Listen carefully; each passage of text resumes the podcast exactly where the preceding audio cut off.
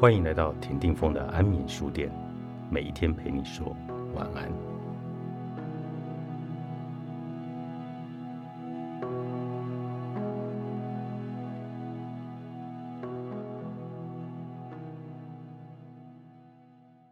当情绪不成熟之人出于自私，又使你产生某些想法或情绪，借此来控制你，这就是情绪接管。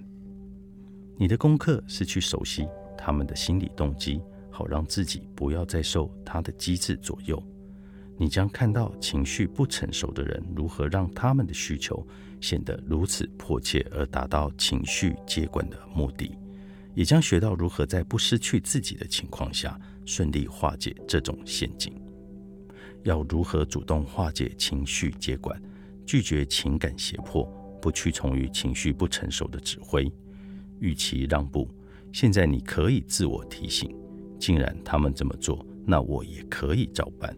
坚持这种积极心态，你就不会一昧的陷入他们的问题当中而忙得团团转。关于这种积极态度，某位女士的说法是。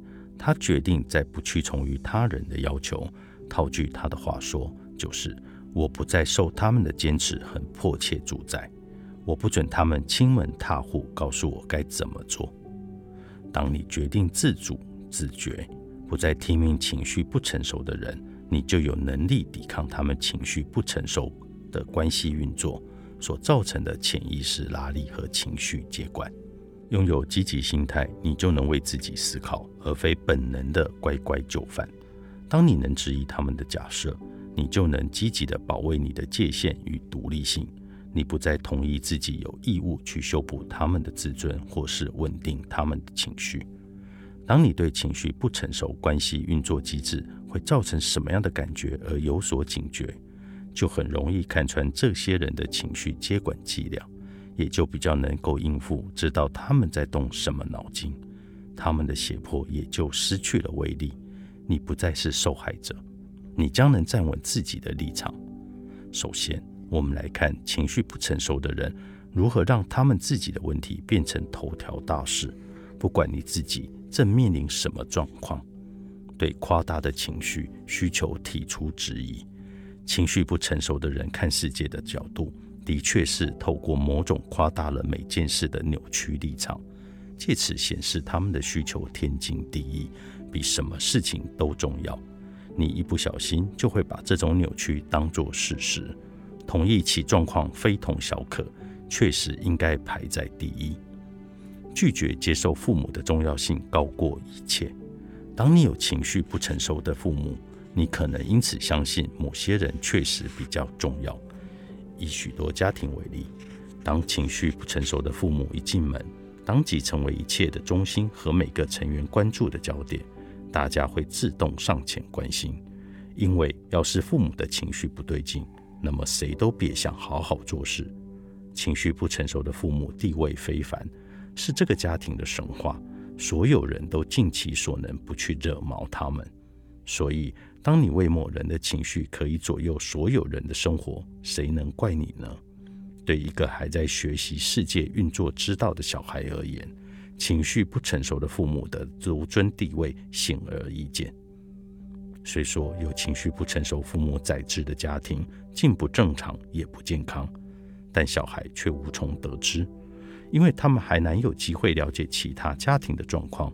小孩只能观察情绪不成熟父母对待家人的态度，然后自存，这应该是真的。爹地真的是全世界最重要的人物，妈咪的感受显然比任何人都来得重要。小妹的需求当然是每个人的梦魇。如今你已长大了，通情达理了，你有权利为自己好好想想。相对于情绪不成熟者的期待。你的人生并不是为了烘托某一个人，让他们以为自己有多么重要。谁都不能因为觉得自己很重要，就宣称自己高于一切。你与情绪不成熟的父母是平等的存在，没有谁比谁重要。你不是他们的所有物，也不是他们的奴仆。情绪不成熟之人的扭曲立场，使一切成为严重的问题。在他们看来，日常琐事便足以构成危机，非立刻解决不可。他们一有烦恼，你就得立刻跳出来，有什么疑问之后再说。有情绪不成熟的父母，你大概得随时绷紧神经，一边观察父母当下的危机，一边准备反应。要立刻从他们身边闪开吗？探寻他们肢体语言如此不快的原因，确保大家都别惹到他们吗？听他们抱怨，安抚他们，让他们觉得有被深深关爱。无论你怎么做，都是因为害怕他们情绪起伏的余波。情绪不成熟父母的危机究竟是真的，或只是老毛病，实在很难分辨。他们真的受害吗？真的有人莫名其妙的批评他们，还是他们先挑起事端？一切都还很难讲。透过扭曲立场，他们会说错不在他们，总是别人跟他们过意不去。好在现在你对情绪接管已经有足够的认识，开始知道要对情绪不成熟的人的呼天抢地保留态度。当他们现在扭曲立场中，总表现的好像只有你能解救他们，而当你不再受这种扭曲的自我至上的迷惑，你就会了解到他们实在无权掌控你，他们并没有比你更重要。当下要考虑到的是。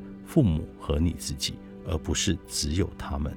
父母不能因为有所求就凌驾所有人之上。如果父母情绪不成熟，作者林赛吉普森，向实文化出版。